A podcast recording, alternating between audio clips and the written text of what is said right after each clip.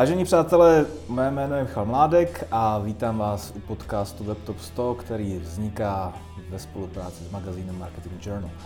A s dnešním dílem jsem se vypravil až na Dálný východ. E, sedíme tady v útulné zasedačce e, na centrále firmy Notino, e, kterou asi nebudu představovat, to všichni znáte. No a mým hostem je Lukáš Havlásek. Ahoj Lukáš. Ahoj Michal. Lukáš už přes rok, přes rok, mm-hmm. je v Notínu šéfem webu a inovací a určitě ho mnoho z vás má v pamatováku jako dlouholetýho exekutivce v Shopsisu.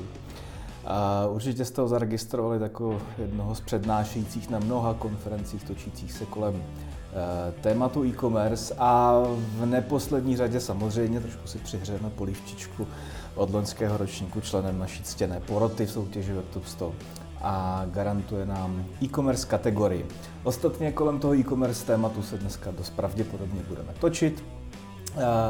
A ostatně e, do e-commerce kategorie samozřejmě i u nás můžete dneska přihlašovat e, vaše krásné soutěžní projekty, protože to okno pro přihlášení jsme nedávno otevřeli, takže máte ještě dost času.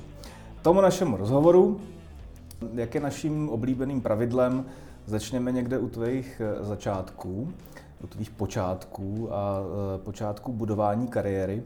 Já jsem se dočetl, eh, že do Shopsisu si vlastně nastupoval jako stážista, jestli se nepletu, jako brigádník. Že? Je to tak? Já jsem tě měl totiž vždycky zakotvenýho, že jsi to vlastně jako vlastnil, tu firmu. A jak jsem se, jak jsem se koukal do jak jsem se koukal do různých diskuzí, eh, koukal jsem se do nějakého tvýho četového rozhovoru, prostě na nějaký E15, myslím, mm-hmm. že to mhm. bylo, tak eh, vlastně v každém druhém dotazu si byl vnímaný úplně stejně. Ano. k tomu se dostaneme za chviličku. Pojďme, pojďme k tomu, jak si tam vlastně začal fungovat, co, co, byla, co byla tvoje uh, hlavní úloha. Skvělý, no. V Shopsisu jsem začínal správně, jak říkáš, jako jako tester a na brigádě, tenkrát někdy u konce vysoké školy, kdy samozřejmě Shopsys ještě tenkrát nebyl Shopsys, ta firma se jmenovala NetDevelo, byla to firma o pár lidech, která to době vyrostla a mým cílem vlastně bylo takové jako uživatelské testování e-shopu, čistě jak to říct, nechci nikoho dotknout, ale tenkrát prostě opičí práce, proklikávání ruční, jestli všechno funguje tak, jak má a vlastně hledání chyb. Takže to byl můj úplný jako začátek začátek v Shopsisu, no a tím, že asi jsem těch chyb tenkrát našel hodně a možná více než, než uh, třeba jiní kolegové, tak uh, po čase jsme vlastně zjistili, že nějaký ten efektivní test těch shopů nám jako razantně zlepšuje vztahy s našimi jako zákazníky a podobně, tak jsme si řekli, že by bylo dobrý ten testerský tým rozšířit, tak jsem to dostal na starosti.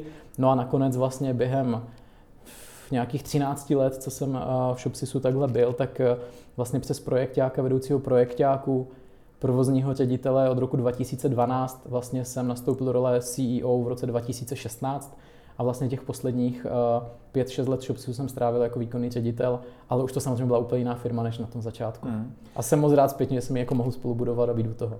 Jak jsi vlastně jako, nebo jak si myslíš, že se dostal do, do té role člověka, který ho vlastně ten nějaký rybníček eh, digitální považuje za, za eh, člověka, který vlastně jakoby tu firmu jako vlastní hmm. Eh, a bylo to tím, že jsi, byl, že jsi tam byl opravdu tím kořenovým kmenovým zaměstnancem, který si to tam od, odskákal úplně od začátku. Mm. On Shopsy založil uh, vlastně můj kamarád, nebo tenkrát, když jsem do Shopsisu nastupoval, jsem ho neznal, nicméně vlastně Petr Svoboda, a, a dá se říct, že vlastně jako my dva jsme tu firmu vlastně skutečně jako takhle jako, jako vybudovali. A myslím si, že vlastně odpovědí na tvoji otázku je, že já sám jsem k tomu přistupoval, jako by ta firma byla moje vlastní. A, a vlastně ve finále to částečně v rámci nějakého samozřejmě zaměstnaneckého podílu, který jsem v Shopsisu nakonec vlastně měl také, tak to tak částečně i bylo. Nicméně myslím si, že to je nějaký ten pattern, co mě prostě provází celou dobu, že eh, vlastně když jako něco dělám, tak chci, to má smysl, musí mi to dávat vnitřní smysl a v tu chvíli k tomu přistupuji, jako by to bylo moje vlastní a snažím se to nějak jako neustále ladit, zlepšovat a, a, a taky jsem nesmírně zvědavý a zvídavý, takže se na všechno ptám, všechno mě zajímá a vlastně tím přesahem se povedlo to nějak zlepšit. Na druhou stranu si myslím, že to, co bylo zásadní pro mě i pro Shopsys, byla vlastně ta turbulentní doba kolem toho roku 2008 až 2014-15 české e-commerce, kdy se to začalo tak pořádně, druhá vlna takového probuzení a podobně, kdy, která byla nesmírně těžká pro agentury, spousta agentur zkrachovalo nebo muselo změnit jakoby majitele, nebo bylo odkoupeno, odprodáno, stálo z popela a podobně. a my jako mladí kluci prostě v tom Shopsisu jsme to museli ustát, takže si myslím, že na tom jsme vyrostli, protože jsme mnohokrát prostě málem taky zkrachovali, bylo tam mnoho fuck a díky tomu kontinuálnímu vedení, že jsem tam byl 13 let, Petr samozřejmě ještě díl, který si založil, tak vlastně každé to iterativní naše zlepšení, moje i té firmy, bylo dáno nějakým fuck upem a nějakým průserem, který jsme předtím řešili. Takže proto si vlastně myslím, že mě tak lidi i začali vnímat, protože samozřejmě ta cesta nebyla vždycky růžová, a, a ta podoba, kterou má Shopsys dneska jako za mě jako nejlepší, nebo jedna z nejlepších agentur v tady téhle části evropského regionu, byla vyšlapaná jako, jako velmi těžce a nic jsme dostali zadarmo.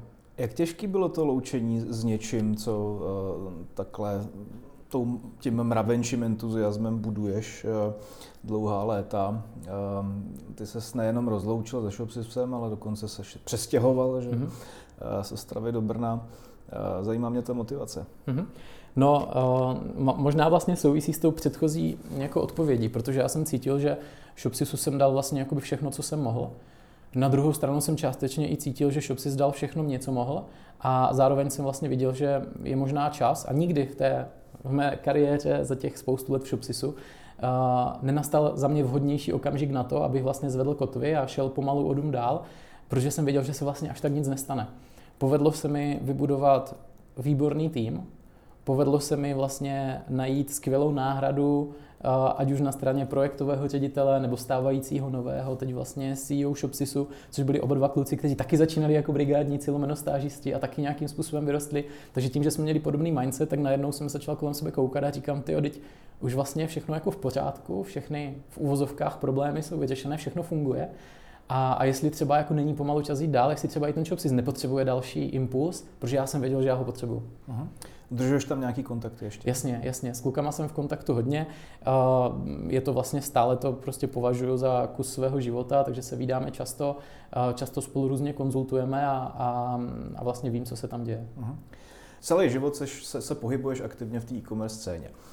Jak to máš s vnímáním e, nějakého jejího rozvoje v průběhu let, v průběhu času? Přece jenom eh, trošku se vrátím k tomu, co jsi mhm. říkal. Měli jsme tam tady to období, který si zapasoval do rozmezí let 2008-2014. Ono to vlastně jako sedí skoro, skoro na minutu přesně, že jo?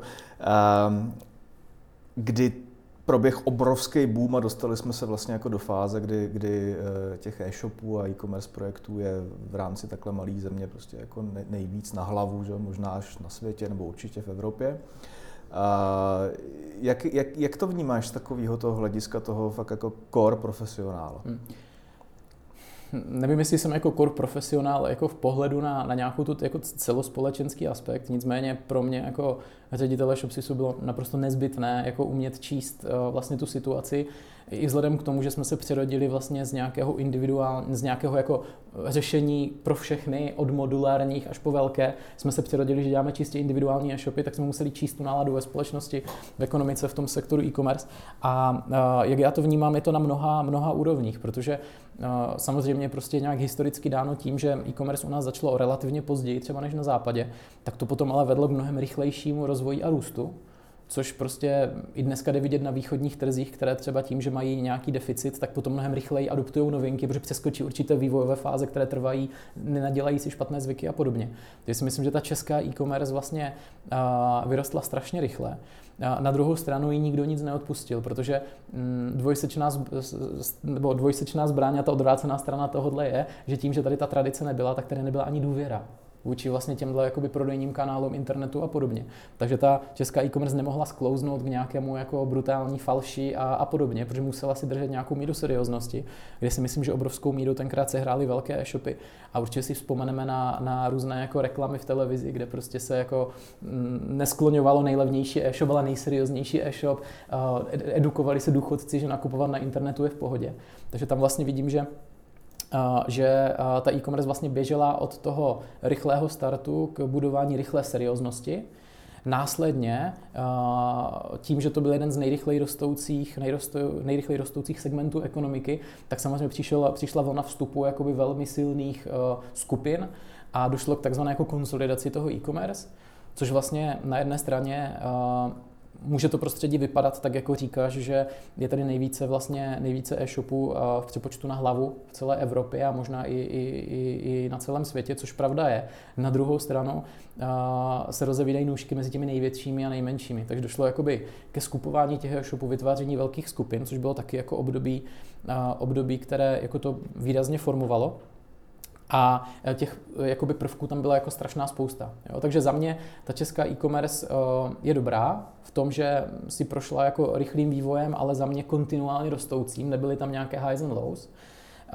Zároveň neskutečně se odrazila v české společnosti, protože vlastně naše jako digitální nějaké jako kompetence napříč věkem jsou zásadní a já vnímám, že v posledních letech Eh, jsme jako překročili spoustu západních vyspělých zemí. Tak jako jsme ze před 12-15 lety si jezdili učit do Londýna na různé summity a uh, hltali jsme, jak je možné, že tolik lidí ve Velké Británii nakupuje z mobilu, jak, to, jak je možné, že tolik lidí platí kartou, tak dneska vidíme, že Česko ty země začalo přeskakovat. Mm-hmm. Tudíž u nás mnohem více lidí platí kartou než na západě, více lidí třeba nakupuje z těch zařízení. Takže jde vidět, že jako to u nás roste velmi rychle. Ono tohle to vlastně jako docela častý předmět sporu v rámci uvnitř komunity, jestli ta česká e-commerce scéna skutečně je tím jako pupkem světa nebo pupkem Evropy, eh, nebo nikoliv. Já, já se i v rámci těchto těch rozhovorů potkávám vlastně s oběma názorama. Mm-hmm. Kam, kam se měříš ty? Co, jak mám chápat pupek? Uh, strašně nejvyspělejší scéna z těch to široko si, jo, daleko. To si vlastně nemyslím. Myslím si, že kdybychom se měli dívat objektivně na nějakou míru vyspělosti, tak bych řekl, že jsme v top 5 v Evropě. Jo? Což vlastně je dobře, protože jako v čem jsme v top 5 v Evropě, Aha. v těch pozitivních, pozitivních věcí. Takže si myslím, jako, že nejsme úplně totální jako špička, jsme v top 5. A na druhou stranu, na druhou stranu si myslím, že patříme, že než ta e-commerce, tak máme spíše jako pupek v Evropě v očekávání zákazníků a náročnosti v zákazníků na služby, které tlačí českou e-commerce scénu k tomu být lepší a lepší. Chci tím říct, že tak jako si nemyslím, že česká e-commerce teda je nejlepší na celém světě, v Evropě a, a, a podobně. Myslím si, že se máme co učit a obzvlášť nové trendy, které souvisí s marketplacy, generalisty, personalizací a tak dále, jsou na západě mnohem lepší hmm. a silnější než u nás. Tak to, co máme těžší, než mají jiné, nebo podnikatele v jiných zemích, je právě náročnost našich zákazníků. Ať se bavíme o doručování, kvalitě, akcích, slevách, ceně a podobně. Kde se ta náročnost podle tebe bere? Když to vezmeme pohledem e, toho, jak funguje ten ostatní svět, hmm to znamená, eh, ta customer experience, kterou získáváš v normální sámošce, na poště, v komunikaci s úřady, hmm. jak je možný, že průměrný Čech je takhle náročný ve, ve vztahu k e-commerce? Dobrá otázka, na tím jsem takhle nikdy nepřemýšlel, nicméně si myslím, že to může být zase dáně za ten rychlý růst, kdy vlastně ten rychlý růst znamenal uh, co nejvíce lidí do toho e-commerce přivést, a nebo byl spojený s co největším přílivem lidí do té e-commerce a v tu chvíli musíš poskytnout nějakou výhodu. Ta výhoda kdysi samozřejmě se odvíjela zejména jako, jako cenou, a to znamená, že když si vlastně e-shopy byly brány, že jako je to jako levnější než jinde a to byl jeden z hlavních důvodů. A později samozřejmě vzhledem jako k cenovým a slevovým spirálám a, a tomu, že vždycky někdo ti prostě tu cenu dá nižší a, a ty zákazníky na tomhle neudržíš, tak se samozřejmě šli přidávat ty služby. Takže já si vlastně myslím, že je to nějaký přirozený vývoj toho, kdy potřebuješ těm lidem v rámci e-commerce nabídnout nějaký jako srovnatelný servis s tím, jaký mají v offlineu a naučit je třeba měnit to svoje chování. A samozřejmě, že čím do čím obtížnějších segmentů uh, lidí jdeš, uh, a čím třeba uh, nedostupnější části populace, které online nenakupovali, tím zajímavější výhody jim přinést, jako musíš přinést. A taky si myslím, že když se bavíme o e-commerce, tak je tady celá řada přidružených oborů, kde máme velmi šikovné lidi, velmi šikovné startupy, dneska už to nejsou startupy, jsou to šikovné firmy, které se dokážou velmi rychle přizpůsobit trhu. A tak jako ti čeští obchodníci dokázali vybudovat skvělé e-shopy, mezinárodní e-shopy, tak i tyhle firmy právě na té vlně toho, že potřebujeme zlepšovat a investovat do nějakého zákaznického zážitku a do služeb, na tom neskutečně vyrostly.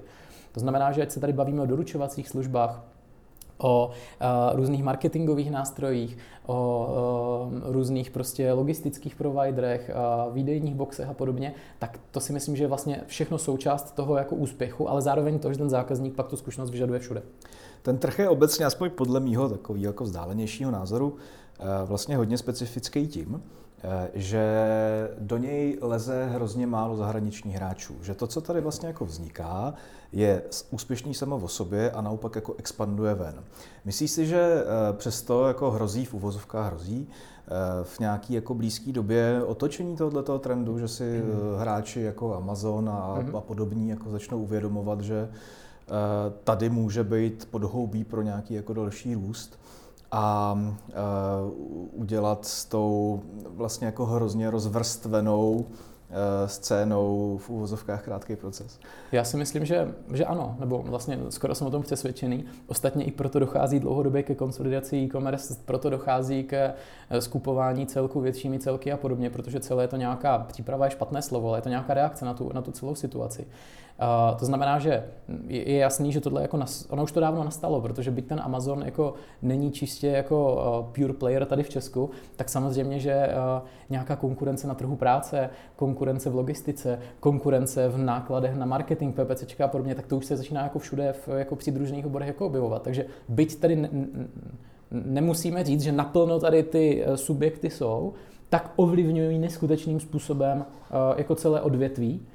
A myslím si, že vlastně jediné, co vlastně nějak jako kryje tu, to, to Česko, jsou za A. Můžou to být ty vysoké nároky, které český uživatelé mají, ale za B to, že jsme jako relativně malý rybníček. Uh-huh. A malý, relativně malý a těžký rybníček, protože ta saturace evropského trhu, německého, eh, polského a těch velkých trhů eh, ještě není úplně naplněná, ale přijít do Česka jako naplno pro ty firmy znamená lokalizovat se plně do češtiny, najít si zákaznický support plně v češtině, rozšířit si tady nějakou jako zásadní síť prostě nějakých logistických výdejních a dalších míst a tak dále a tak dále. A to si myslím, že jenom jako otázkou času, kdy se to vyplatí. Když třeba teď to vidím mm, samozřejmě na straně, na straně Notina, ve kterém teď jakoby působím, tak si právě jako myslím, že naše největší výhoda eh, je právě to, že máme jako ambici eh, jít do těch malých zemí a přizpůsobit se těm daným trhům. Což samozřejmě je, je velmi pracné, protože mm, pak, když chceš být ve Stonsku, Litvě, Lotyšsku a v dalších zemích, tak musíš mluvit místním jazykem, musí mít zaměstnané na nějakém uh, v customer care a na uh, zákaznickém centru a na telefonu, musí být lidi, kteří se tebou domluví místním jazykem a podobně. A vlastně ta výhoda toho plného vstupu do země začne těžit až v okamžiku, kdy ti lidi si začnou trošku myslet, že jsi místní. Uh-huh. Jo, takže si vlastně myslím, abych se vrátil k té tvé původní otázce, že vlastně ty velké e-shopy už tady jsou. Když bych se podíval na počty objednávek vyexpedovaných, nebo které nakoupili čeští občané, tak bych řekl, že v top 10 už určitě nějaké jako nadnárodní marketplace jsou. Jsem si tím jako jistý, já jsem o tom přesvědčený. Napovídají o tom data třeba z bank, kam jdou platební operace a, a tuším, že v top 5 snad bylo Ali a podobně. To znamená, že ono to tady jakoby je, ale ten plný vstup by fakt jako znamenal přepnout se do toho jazyka, udělat tady ten support a podobně. A to je asi jenom otázka času. Pokud to český zákazník zase nedospěje k tomu, že to vlastně ani potřeba nebude, protože si zvykneme třeba ty věci dělat v angličtině. Jak je podle tebe momentálně složitý vůbec do toho trhu vstoupit? To znamená založit nový e-shop. Je to, je, to, je, to stejně nebo víc složitý než před těma 8 rokama, řekněme? Hele, vlastně já si myslím, že, že mm, se to jako těžko posuzuje, záleží do jakého, do jaké oblasti vstupuješ. Jo? No, vlastně ten boom e-shopu, který je potom spojený s rozvojem těch eh, šablonových řešení a vlastně krabicových e-shopů, byl daný takovými těmi typickými personami jako maminka na mateřské dovolené, eh, tatínek, který si po práci a o víkendu chci přivydělat pro maminku na mateřské dovolené, eh, mm, kamarádky, které pletou náramky a pak budou prodávat a podobně. Takže vlastně ono jako, tady tohle byly nějaké jako persony a příběhy, které jako pomáhaly k tomu šílenému vlastně boomu a rozvoji těchto věcí. Dneska si myslím, že na tom jako nemůžeš jako zbohatnout a ani na tom nezbohatneš a pravděpodobně ani jako nevyděláš dost na to, abys jako mohl nějak jako seriózně a, a důvěryhodně fungovat.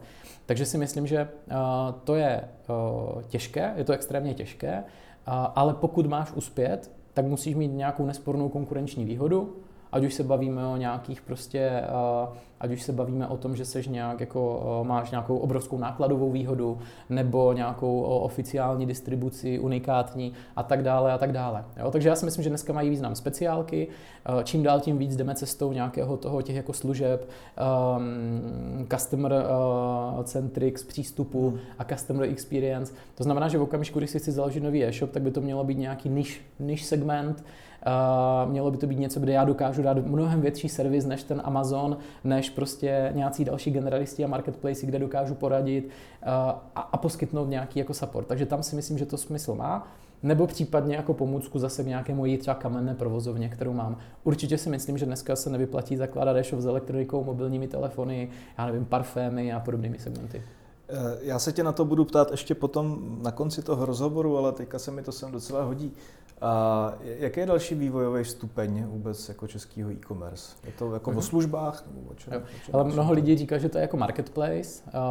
Mnoho lidí říká, že to v žádném případě není marketplace.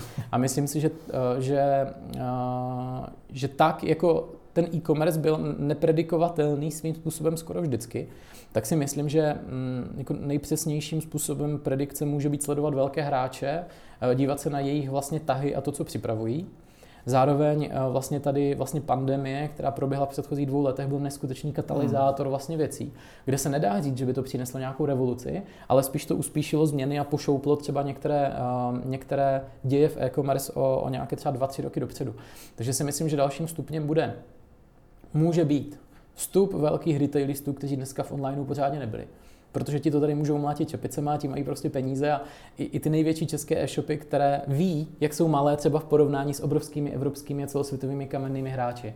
Jo, to znamená, že si myslím, že jedním, jedním třeba z vývojových eh, větví může být to, že si uh, retail vezme zpátky to, co mu online vzal, což se stát teoreticky může nebo nemusí. Tam zase pak naráží. Úspěch rohlíku je dost jako dobrý indikátor. Že? Přesně tak, jo, ale v případě, když prostě se do toho rozhodne pořádně vkročit jako, uh, já nevím, Lidly, hmm. Alberty a další, a tím nemyslím nějakým jako jemným vstupem, ale brutálním, tak pak je otázka, kde zůstanou výhody prostě těchto, uh, těchto jako e-commerce. Takže těch stupňů může být víc. Někdo říká, že to je marketplace, uh, někdo říká, že to je vlastně rozvoj těch generalistů, těch jako vývojových stupňů může být mnoho.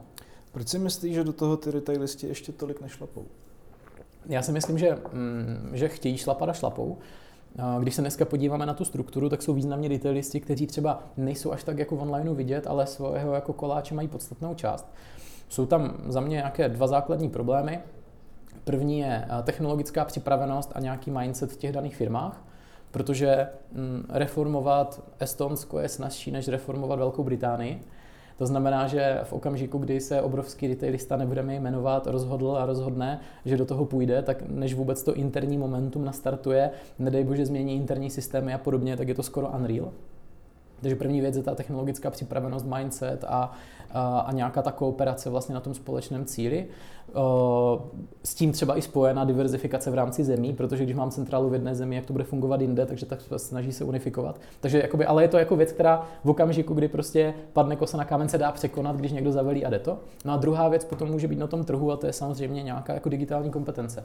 Protože se dá říct, že, že i kdyby vlastně k těmhle věcem došlo, tak, tak je na trhu de facto jako nedostatek jako lidí, kteří by dokázali v této komplexitě s těma věcma pomoct. Hmm. Buď jsou v těch jako úspěšných online hráčích, a nebo prostě nikdo s takovou zkušeností, jako, nebo jich tolik s takovou zkušeností není, ale ta digitální kompetence a získávání těch talentů, kteří by to dokázali měnit, je pak druhým problémem.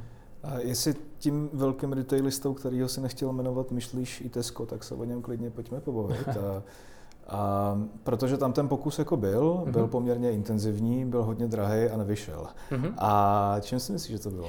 Ono těch pokusů je vlastně jako celá řada. Mm, když tady zmiňujeme vlastně FMCG, tak eh, vlastně vidíme, že Albert oznamuje, oznámil nějaké změny. Je tady Globus, který před pár lety oznámil vznik e-shopu, který ale je mhm. stále i po letech v jedné, v jedné um, jenom oblasti. Takže si vlastně myslím, že to je tou zkostnatělostí těch celků. Je to s tím, že často, eh, často vlastně ty rychlé trhy musí přijmout nějaké zahraniční řešení zahraniční matky. To znamená, že to Česko čeká, až eh, doběhne eh, transformace x dalších zemí, než se to nasadí tady. V tu chvíli, ve chvíli, kdy to snažíš se mít nějak technologicky pod kontrolou, tak nedovolíš nějaké customizace pro český trh všechny věci trvají a podobně. Takže nemluvím teď konkrétně o e ale typickým problémem je zahraniční řešení matky, které se snažíš naroubovat vlastně na ty jednotlivé země, což i v Shopsisu jsme si prošli s mnoha jakoby zahraničníma subjektama, kde jsme jako soupeřili s nějakým interním řešením. Takže vlastně může to být tohle. Plus eh, druhá věc je jako, myslím si zase jako ta, ta vnitřní, jo, protože jako jako z externího hlediska ti všechno hraje vlastně jako do karet. Mm-hmm. Jo, máš širokou síť, máš ten sortiment, máš de facto každý velký story, malý warehouse v každém městě nebo v každé čtvrti, má, máš na to tu sílu, máš známý důvěryhodný brand, všechny externí prvky jako si myslím, že jsou dobrý. Problémem může být ten interní. A abys to takhle rozjel, tak si zároveň myslím, že na to potřebuješ mít jako hodně peněz a ta rojka bude jako, a ta, ta návratnost bude delší. Jo, takže si myslím, že spíš je to o tom jako interním nastavení těch hráčů. Tak, za jeden z takovýchhle typických retailových oborů můžeme považovat parfumérii. Uh-huh. A, nebo drogerii obecně. Ano. Chápu, že ty jste jako nebyl samozřejmě na začátku, nicméně zajímá mě, jak si jako vlastně myslíš, že se to Notinu, eh, respektive tenkrát CZ povedlo, uh-huh. protože ten vstup do oboru, eh, kde vlastně jako naprosto jako logicky předpokládá, že aby si jako koupil něco, co ti voní, tak si to musíš očuchat. Mm-hmm. Uh, jak, se po, jak se podařilo tenhle ten mindset jako otočit a to do takové míry, mm-hmm. že, že dnešní Notino vlastně zbytek toho trhu totálně válcuje? Mm-hmm. No ono to je vlastně, mm, když mě opět jako obecně, tak je to podobné jako u té e-commerce obecně, že ty vlastně se snažíš jako přeučit ty vzorce chování a říkat, hele, tak to online má to nějaké výhody. Uh, Notino samozřejmě tím, že v oblasti beauty, tak má jeden obrovský deficit a to je právě to, že uh, prodávat parfémy po internetu, co to vlastně je, jako teď ti tam chybí nějak něco prostě, mm. něco, co jako ti dokážou nabídnout tom kameni. To něco je ten mm, pozitivní zážitek, je to nějaká ta zkušenost, je to nějaký ten vibe, který máš spojený s nákupem něčeho jako, jako z beauty a podobně. A to je vlastně velký úkol jako a celoživotní role a, a běh Notina a to je právě překonávat bariéry prodeje beauty produktů v onlineu, přinášet zážitek vlastně těm zákazníkům skrz nějaké jako obrazovky počítače nebo displej mobilního telefonu a, a vlastně snažit se tady tenhle gap vlastně nahradit. Jo, to znamená, že to, abys jako uspěl, je, že musíš mít na paměti to, že tvým jako cílem pravděpodobně není jako prodávat toho, co nejvíc za nejnižší cenu. Naopak, pokud chceš dlouhodobě uspět, tak musí být jako jednička a musíš aspirovat na tu jedničku. Což znamená mít velmi dobrý zákaznický servis, který mm, jako v Notínu za mě je, je jako je na obrovské, jako na skvělé úrovni. Máme tady stovky lidí, stovky lidí na, na telefonu eh, pro všechny země, ve kterých jsme, který tím zákazníkům jako obsluhují. Velkou část třeba těch eh, hovorů eh, zabere pomoc s výběrem. Takže jakoby mm, zákazníci reálně volají, my jim pomáháme po telefonu. Bavíme se o tom, že vlastně se snažíš do toho e-shopu, potažmo do mobilní aplikace přidávat prvky, které tomu zákazníkovi pomůžou s nějakým výběrem. To znamená, že vlastně ty nakonec zjistíš, že de facto pomocí těch technologií si někdy schopen dát třeba kvalitnější péči než na té prodejně, protože když narazíš třeba v nějaké, já nevím, konkurenční prodejně, třeba na nevyškolený personál nebo na někoho, kdo je třeba ambasadorem nějaké značky, tak mnohem jako objektivnější může být, když si projdeš nějakým finderem na webu a tak dále. Jo, takže vlastně uh, tím cílem je myslet stále na to, že si tady pro toho zákazníka, neustále mu musíš přinášet nějakou přidanou hodnotu, nějakou přidanou výhodu a neustále vlastně challengeuješ, jak se dá vlastně posouvat. A ten obor beauty má určitá vlastně specifika a uh, my se je snažíme vlastně naplňovat. A je to jednoznačně prostě nějaká ta důvěra, je to to, že dneska už máme vlastně uh, síť jako mnoha vlastních vlastně prodejen, kde ten support dáme, ale o to více nám potom otvírá důležitost nějakého omnichannelu, multichannelu a právě toho zákaznického přístupu. Hmm. Založit vlastní prodejnu a mhm. etablovat mm-hmm. jako síť těch prodejen je určitě nesmírně náročná mm-hmm. záležitost. A já si vlastně dovedu představit, a bych si typnul, že to tak jako skoro na 100% bylo, že ty kamenné prodejny, které má Notino teďka jako dostatečně dobře suplovaly jako tradiční kamenný prodejny, protože tam si ty lidi šli očuchat ten parfém, že a pak se to objednali a parfum z toho Notino. A byla tady takováhle nějaká jako um, takov, takovýhle větvení té zákaznické zkušenosti, uh, ne, nebo se spíš pletu a, a, a ta, to etablování těch jakoby kamenných prodejen bylo nutností uh, pro nějaký hmm. další rozvoj? Uh, já si myslím, že aby jako posunul tu zkušenost dál, tak vlastně ty další kanály jsou jako zásadní. Teď se nebavíme jenom o Notínu, ale vlastně jako obecně z mojí jako zkušenosti uh, kamenná prodejna není jen prostředkem prodeje. Je to místo budování brandu, je to uh, jediné místo pro e-commerce hráče, kde dokážou mít přímý fyzický vztah s tím zákazníkem. Uh, může to být místo zážitku, kde toho zákazníka stáhneš a je to místo budování nějaké serióznosti a hlavně nějakého jako zkoumání, jak ten zákazník reaguje. To znamená, že obecně se vlastně dá říct, a je tak, jak to vnímáme my, že ta kamenná prodejna má mnoho, mnoho různých jako uh, mnoho různých úrovní. Je to místo brandu, místo důvěryhodnosti, protože samozřejmě pokud eh, si v Rakousku nakupuješ na e-shopu z uh, jiné země, tak velmi pomůže, když víš, že ve Vídni je tady prostě store Natina, nebo store prostě, já nevím, Alzy nebo kohokoliv jiného. Jo, takže vlastně buduje to i nějakou důvěryhodnost. Zároveň, taky když jsme se bavili o nějakém specifiku zákazníků, tak je to to, že uh, mnoho z nich vyžaduje nějaký osobní odběr, chtějí si tu věc vlastně převzít osobně a podobně. A v tu chvíli vlastně ty víš, že teoreticky tam funguje i ten efekt toho, že když někde založím prodejnu, tak v daném klastru a v dané lokaci se ti zvýší třeba na, počet vlastně tvých uživatelů, protože ví, že si to tam můžou vyzvednout. Takže ten efekt je jako je multiplikovaný. Nicméně je nutné podotknout a myslím, že to vidí a tady se právě jako taky rozvíjají nůžky mezi hráči, kteří vznikli v retailu a obtížně se dostávají do e-commerce, o kterých jsme se bavili, tak si myslím, že velký problém má i hodně hráčů, kteří jsou e-commerceoví a snaží se uspět v retailu, protože to je podobně těžká disciplína. Hmm. Takže tak, jako jsme se bavili tady o ITC a dalších, kteří se snaží vstoupit do onlineu a jde to stěžka, tak jakoby eh, podobnými komplikacemi musí procházet lidi v e-commerce, kteří neumí budovat retail. Takže mm, je to složitý na všech frontách, ale za mě ty přínosy převládají. Se obecně ty, ty, ty světy v posledních jako letech hodně propujou, že ano. personálně, že prostě ten e-commerce požírá ty, ty chytrý hlavy jako z retailového světa a obráceně. A Kdy si myslíš, že přestane platit taková ta diverzifikace na, na, na, na to, co je online a co je vlastně jako offline? Já si myslím, že ona jako obecně jako přestává, jo? že vlastně tady mluvil, já nevím, online, offline, někdo tomu říká on, uh, on live, jo? omnichannel, multichannel. Ono jako vlastně tím cílem je, aby vlastně jako nerozlišoval, uh, nerozlišoval ty kanály a obecně se vlastně dá říct, že všechny značky se snaží, nebo e-commerce hráči se snaží udělat si z těch prodejen spíše jako místa brandu, uh, vlastně nějakého toho zážitku a skutečně vlastně do toho, abys byl v nějakém jako ekosystému systému, ze kterého nedokáže vystoupit.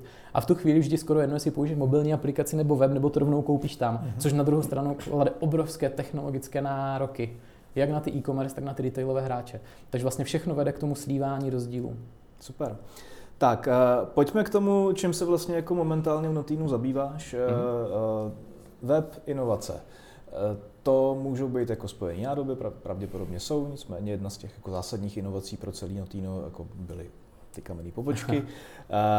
Zajímá mě, co je, co je tvou hlavní náplní práce. Tak, vlastně, um, když jsem nastupoval do Notina, což je nějaký rok a čtvrt zpátky, tak uh, vlastně mým cílem bylo a mým úkolem bylo vybudovat vlastně komplet nový department, oddělení, které zastřeší vlastně e-commerce, respektive e-shop ve všech 28 zemích, ve kterých Notino působí, mobilní aplikaci a taky vlastně jakoby uh, omnichannel přístup vlastně na prodejnách. To znamená, dohromady bych to spojil jako nějaké jako, jako customer journey, ať už se bavíme o, o e-shopu, mobilní aplikaci nebo vlastně tom retailu a, a vlastně jako zodpovědnost za to, jak to vypadá, jak to komunikuje, jak to působí a jak to vlastně jako funguje.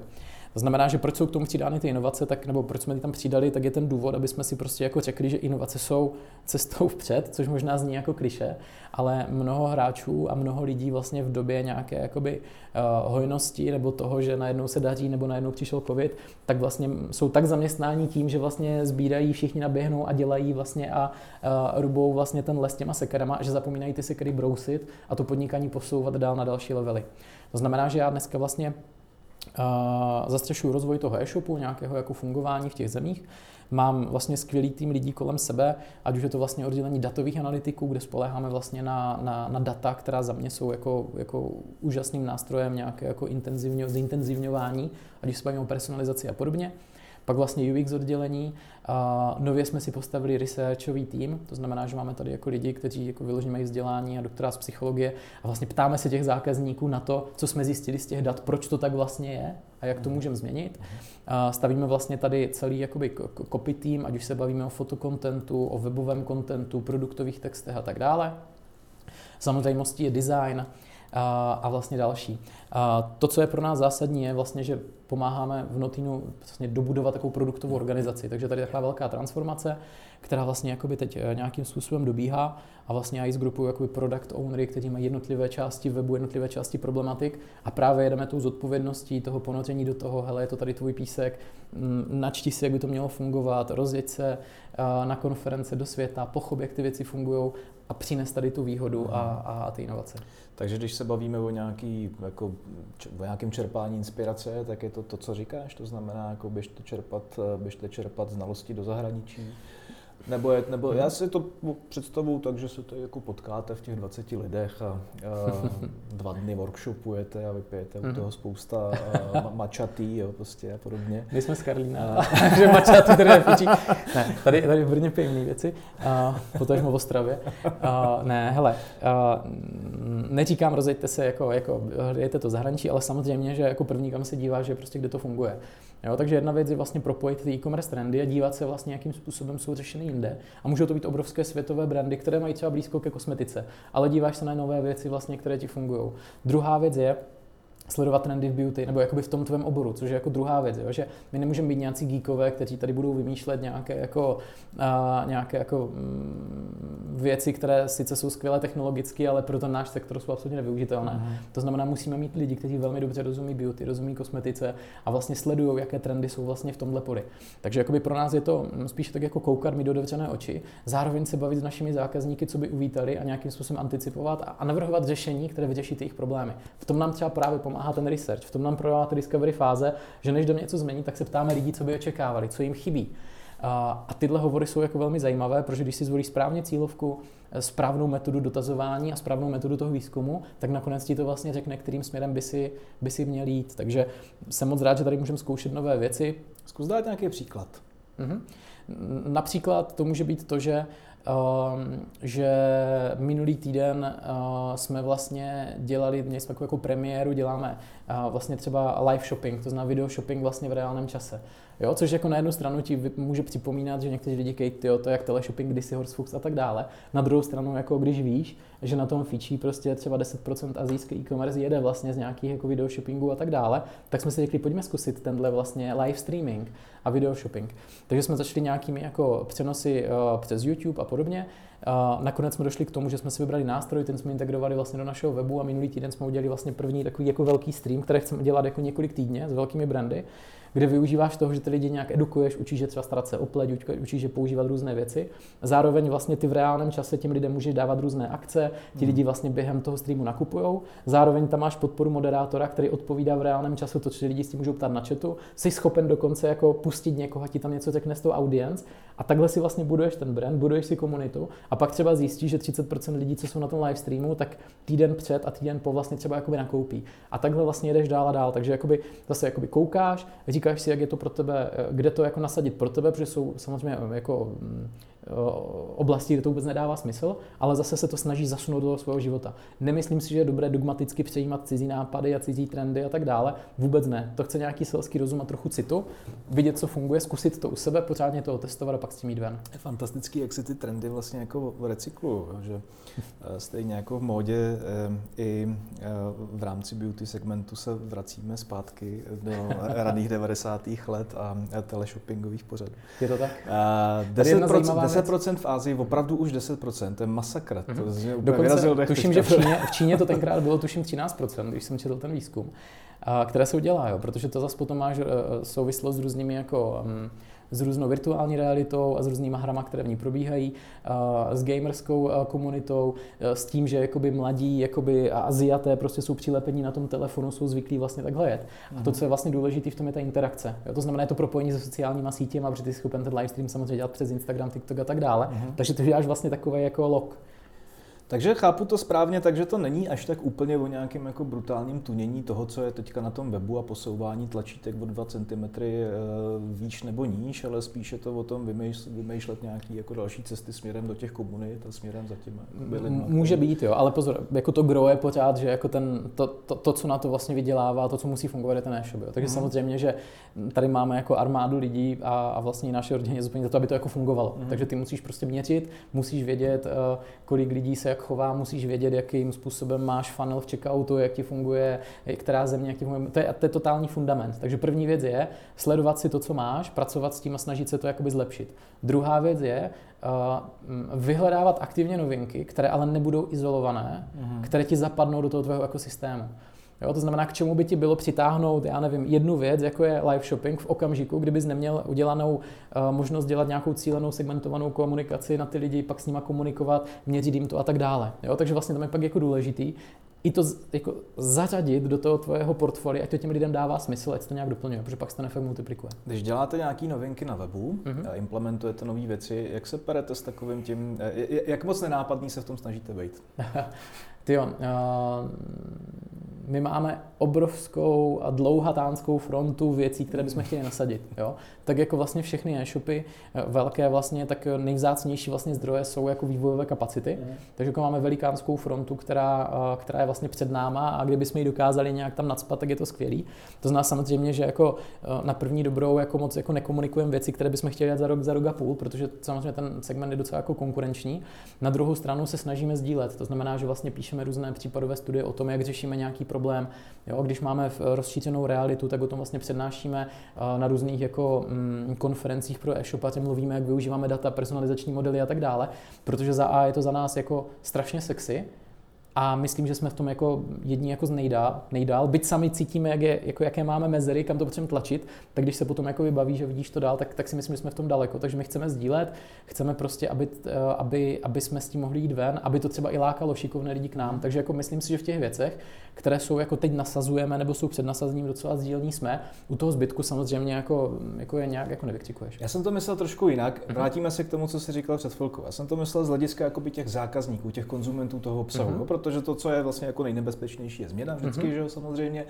A, takže mě, e, pro, proto jsem se ptal na tu nápadnost, proto jsem se ptal na to, jak Jasně. moc jste opatrní ve smyslu jako e, postupného, kontinuálního vlastně jako předdesignovávání ano. toho celku. Ono jako obecně, e, obecně samozřejmě revoluce nefungují, takže vlastně jedeme jako pomalými kroky. My máme určitou výhodu, samozřejmě kromě AB testů, které jako můžeme jako dělat, tak máme určitou výhodu v té variaci zemí. To znamená, my si třeba cíleně některé novinky zkoušíme na určitých zemích, takže máš třeba trh, kde vidíš, že ti lidi nejsou tak nároční, nebo naopak prostě naopak víš, že se tam něco můžeš zkoušet a podobně. Takže máme země, které nám slouží jako takové laboratoře, na kterých to zkoušíme. Jako my jsme pro Google. Třeba, třeba přesně tak. Jo, takže vlastně ten náš postup je samozřejmě takový, že se snažíme udělat nějaký prototyp, ten si potom testujeme na uživatelích, máme tady nějaké interní testování, pak ho třeba nasadíme do nějaké země, udíme, uděláme ho formou AB testu, ideální je, nebo ideální je, vždycky bychom měli splnit nějaký threshold, to znamená, řekneme si, hele, tady máme příklad Shade Finder, což je pomocník výběru make-upu, mm-hmm. nenasadíme ho do toho webu, aby nemátli lidi, pokud při tom testu alespoň 15% uživatelů si ho nespustí na to make-upu. Pokud ne, je to zbytečné prostě zabírání místa v konverzní cestě, nebudeme to tam dávat. Jo, takže si nastavíme nějaký threshold, nějakou testovací skupinu, testovací zemi a pokud to ten threshold splní, jdeme dál. Aha. Vraťme se k tomu, eh, co si nakousl tou předchozí odpovědí. Eh, jak to máš vlastně s lidma? Já říkal si, mám tady, eh, nevím, jestli jsi to říkal teda do vysílání nebo, nebo, nebo mě soukromně, ale, ale, ale každopádně zaznělo 50 lidí, se kterými pracuješ. A typologie těch lidí, kdo to je? Co to je? Ty jsi říkal výzkumníci, hmm. UXáci, vývojáři, co tam je dál? Hmm. V tom týmu vlastně jsou Mm, lidi, kteří, když se podíváš na nějaký jako best practice moderního webového vývoje, tak vlastně je to jako pokrytí pokrytí vlastně toho jakoby cyklu. Takže se tady bavíme o, datových analyticích, vlastně, kteří dělají modely, ať už se bavíme o nějaké jako personalizaci, upsellu, anebo i datových modelech dovnitř firmy, různé jako optimalizační metody a regresní analýzy nejen pro e-shop, ale samozřejmě i pro, já nevím, logistiku, pricing a podobně. Bavíme se tady o lidech jakoby UXácích a researcherech, a bavíme se o velké množině product ownerů, kteří mají vlastně nařezaný buď vertikálně ten web, že každý za, vlastně je zodpovědný za určitou část, anebo nějaké oblasti, například omnichannel, retence, loyalty a podobně. To jsou to spíše jakoby lidi, kteří jako na první dobrou jsou jako z e-commerce a vlastně z toho okruhu vlastně nějakých best practice webového vývoje a produktového vývoje. Říkal jsi, e, největší nedostatek je na, na té na části toho, jako na té části vývojářský. Eh, snažíte se ukazovat vaše inovace na konferencích, snažíte se o tom psát nějaký články. Chápu, že potřebujete ty lidi semka nějakým způsobem dostat. Zajímá mě, jestli si, eh, jestli si jako šaháte do nějakých externích zdrojů, jestli využíváte nějaké agentury, takový ty jako personálky, že jo, který sem posílají lidi prostě na, hmm. na ty neuvěřitelné hodinovky a tak dále. Jestli, jestli, jestli s tímhle tím zápolíte taky nebo ne? Jo, jako m, mm, největší nedostatek lidí samozřejmě, tak jako všichni prostě je samozřejmě v tom jako IT a v tom, v tom delivery a, a ono Notino vlastně tím, že vyrostlo jako technologická firma de facto, a vlastně všechno jsme si svým způsobem nějak dělali nebo pak předělávali sami a snažíme se dělat in-house, tak klade neskutečné nároky na naše IT, na naši infrastrukturu a podobně, za což teda velký klobouk dolů našemu jako IT, že dokáže prostě ten trafik, eh, provoz, výkyvy v různých prodejních akcích, Black Fridayích, hackerské útoky, kterých jsou stovky a stovky a stovky, jde do útoky prostě ustát. Takže tohle je vlastně skvělý, ale samozřejmě to pak znamená, že každá nutnost rozvoje vyžaduje další a další lidi. Uh-huh. Takže ano, pomáháme si vlastně různýma agenturama, nicméně, co se týká jakoby toho outsourcingu, tak se otvíráme pomalu. Jo? To znamená, že spíše se snažíme všechno držet interně, spíš si těma lidma boostujeme náš vlastní vývoj, aby jsme si ty páteřní věci vlastně drželi, protože pro nás je extrémně důležitá prostě logistika, ta rychlost, sklady a podobně, takže tam jsme v tom jakoby opatrní. Mm. Stejně jako vývoj toho e-shopu si děláme vlastně jakoby in-house. Jo? Takže jakoby boostujeme se externími týmy, ale co se týká nějakého outsourcingu, tak tam jdeme pomalu a spíš odřezáváme ty věci, které nejsou úplně kritické. Dokážeš pustit nějaký zásadní plány pro následující měsíce, eh, který máš před sebou, ať už ty nebo celý Notino? Mm-hmm. No, uh, to, to, s čím chceme jako dlouhodobě prostě pracovat, je um, přinést těm uživatelům co nejrychlejší vlastně a nejjednodušší vlastně proces a, a to jak proces výběru, protože se rozšiřuje náš sortiment, tak i vlastně jako co nejpřesnější. To znamená, ty naše plány jsou teď mnohem více pracovat s nějakým jakoby zákaznickým profilem, s, s tím vlastně, aby ten zákazník jako um, tím, že využije různé nástroje a pomocníky, tak aby vlastně věděl, jak, jak, jak dobře vybrat sortiment. Pracujeme s inovací v pohledu jako edukace, to znamená snažíme se lidi edukovat, snažíme se jim pomáhat a podobně. A aby skutečně vlastně se co nejvíce e, jako zvětšil počet těch jako mm, nových nákupů, ne nějakých refill nákupů a podobně. Takže vlastně ta edukace je teď před náma hodně, snažíme se vlastně těm lidem popisovat, jak ty věci používat, jak s nima pracovat, jak si je správně vybrat a skutečně vlastně pak jako odbourat i ty e, nutné kroky, které musíš dělat vlastně v tom kameni. Hmm. Ta edukace, já to mám hodně jako spojený s takovým tím influencingem. Mm-hmm. Prostě je, je, to, je to něco, co se snažíte vzít si pod vaší střechu jako zpátky z těchto těch kanálů, ne, nebo, nebo to jsou jako organicky spolupracující mechanismy, které si jeden druhýmu pomůžou? Já si myslím, že to musí být organicky spolupracující jako organismy, ale nejen, nejen z důvodu influencingu, ale také odbornosti. Mm. Jo, to znamená, pro nás jsou extrémně důležití prostě odborníci z oboru, když se bavíme o beauty, když se bavíme o dermatolozích a tak dále. To znamená, že myslím si, že to musí být spojené nádoby budování komunity a důvěryhodnosti, protože vlastně pro nás je důležitý vlastně jednak na straně influencing marketingu prostě, když vstupujeme třeba, nebo když chceme posílit uh, svůj vliv v jiných zemích, tak influencing je velmi důležitý. Jo, v Itálii nějaký místní influencer je pro nás jako velmi důležitý proto, ať získáme nějakou serióznost. Co se týče edukace, tak tam je pro nás velmi důležitá právě se spolupráce s odborníky, kteří ideálně, aby byli nestraní. Uh-huh. Takže vlastně tam si myslím, že to musí být propojené nádoby a proto vlastně si i myslím, že obecně by ta cesta měla jít spíš se jako otevřít, a bavit se se všema lidma vlastně na okolo a, a spíš dát tomu zákazníkovi co, co nejkomplexnější jako názor, který třeba ani nedostane od toho jednoho specialisty třeba v kamenné prodejně. Super. Ukáži poslední dvě otázky. Myslím si, že jsme vyčerpali všechny témata, mhm. které jsme si tady poctivě připravili. Um, Samozřejmě velmi atraktivní je uh, taková ta oblast těch úspěchů a fuck upů. Jo. To se tomu jako nevyhneš, samozřejmě. Uh, a teďka mě to ne- nezajímá z hlediska jako Notína. Zajímá mm-hmm. mě to z hlediska tvý kariéry, která je hodně jako pře- přepůlená teďka, mm-hmm. pře- pře 12 řekněme. uh, co ty považuješ za takový ten moment zlomu, kdy se jako rozletěl a, a začal být, začal být jako z hlediska celého toho trhu jako zajímavou osobností, která je jako i na tom trhu jako práce jako mm-hmm. chtěná, že a tak dále. Um, a začněme tím letím a na ten fuck up se tě zeptám za chvíličku. Okay. Ale myslím si, že eh, vlastně obecně to bylo to, že mm, uh, tím rozdílem mohlo být to, vlastně při budování té agentury se prostě dostaneš do bodu, kdy, aby to mělo smysl, tak to musíš dělat pořádně a velmi kvalitně. A abys to mohl dělat pořádně a velmi kvalitně, tak to vlastně musí něco stát.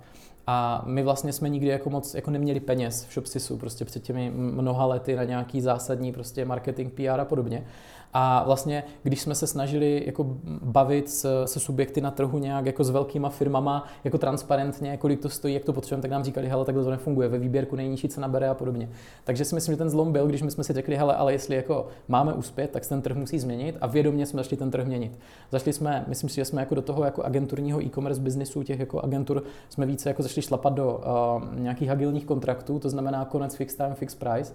Zašli jsme vydávat vlastní časopis, vlastně exec, který je dneska takovým jako axiomem na poli vlastně eh, edukování e-commerce. Založili jsme spoustu konferencí a z těch jako mladých kluků z malinké firmy s low budgetem z Ostravy jsme si řekli, hele, pokud nám trh říká, že to takhle nejde, tak my na tom trhu nejsme schopni zůstat. Co kdyby jsme začali ten trh měnit? A to, co mi neskutečně pomohlo a nám obecně bylo vlastně od roku 2016 spolupráce vlastně s Ondrou Fricem a Reflex Capitalem, kdy stoupili do Shopsisu, takže vlastně já jsem získal intenzivní kontakt ze studnicí znalostí, prostě ať už je to Ondra Fritz nebo Eduard Míka, jeho poradci. Takže vlastně to nás vlastně utvrdilo v tom, že ano, jakoby uh, je rozdíl mezi spokojeností se službou a spokojeností s cenou. V okamžiku, kdy je spokojenost se službou, tak nespokojenost s cenou může jít bokem, ale nikdy to nesmí být prostě, uh, nikdy to nesmí být do boje. Takže tam vlastně to byl takový zlom, kdy jsme si řekli, hele, když to máme dělat, má to smysl a musí to dávat smysl, což je i takové jako moje životní moto, takže tam si myslím, že, že to bylo důležité, protože předtím těch fuck bylo hodně, prostě zaplatit ty lidi, ze dne na den jsme museli propustit půlku firmy před nějakými deseti lety, což jako mladí kluci, když propouští své kamarády, není úplně prostě jako nic moc. Stali jsme před hranicí nějakých jako, jako konců a tak dále, ale vždycky jsme si řekli, hele, je to naše, chytnem to a nakupneme to, ale vždycky to šlo. Takže to je nějaký ten mindset, který si jakoby nesu a který vlastně potom hledám i u lidí kolem sebe. Aha. Už jsme odpověděli na druhou půlku té otázky, takže, takže dobrý, nemusím to už dál hrotit. A dospěli jsme do konce, tradičně se každýho hosta našeho podcastu ptám na to, eh, bez jakých třech eh, věcí si nedokážeš představit svůj profesní život. Myslím si, že jsou to jako lidi okolo mě a lidi v týmu, protože si myslím, že mm, jako celý ten úspěch je nějaká mozaika různých událostí, které dokážeme více či méně ovlivnit. Nicméně já prostě vždycky jsem se spolehal na lidi kolem sebe a budoval jsem si jako lidi kolem sebe, na které se můžu spolehnout a mají nějaký ígr, nějaký zápal a mají savost těch věcí. To znamená, že skutečně za, za pár měsíců nebo let dokážou přeskočit i ostřílené harcovníky jenom protože chtějí a, a jsou féroví. A zároveň, bez čeho bych se nedokázal obejít, je nějaké jako variantnost a rychlé rozhodování, že to jakoby vnímám, že je docela jako důležité, že v okamžiku, kdy mm, něco jako vedeš a řídíš, tak se musíš jako rychle nějak jako vyhodnocovat a rozhodovat. A myslím si, že je často založené na nějakých jako, jako mm, gut feeling, na nějaké intuici a podobných věcech. Takže já beru, že zrovna v tom oboru, ve kterým jsem a ty věci, které dělám, takže vlastně nějak pocitově tomu rozumím a dokážu se rozhodovat.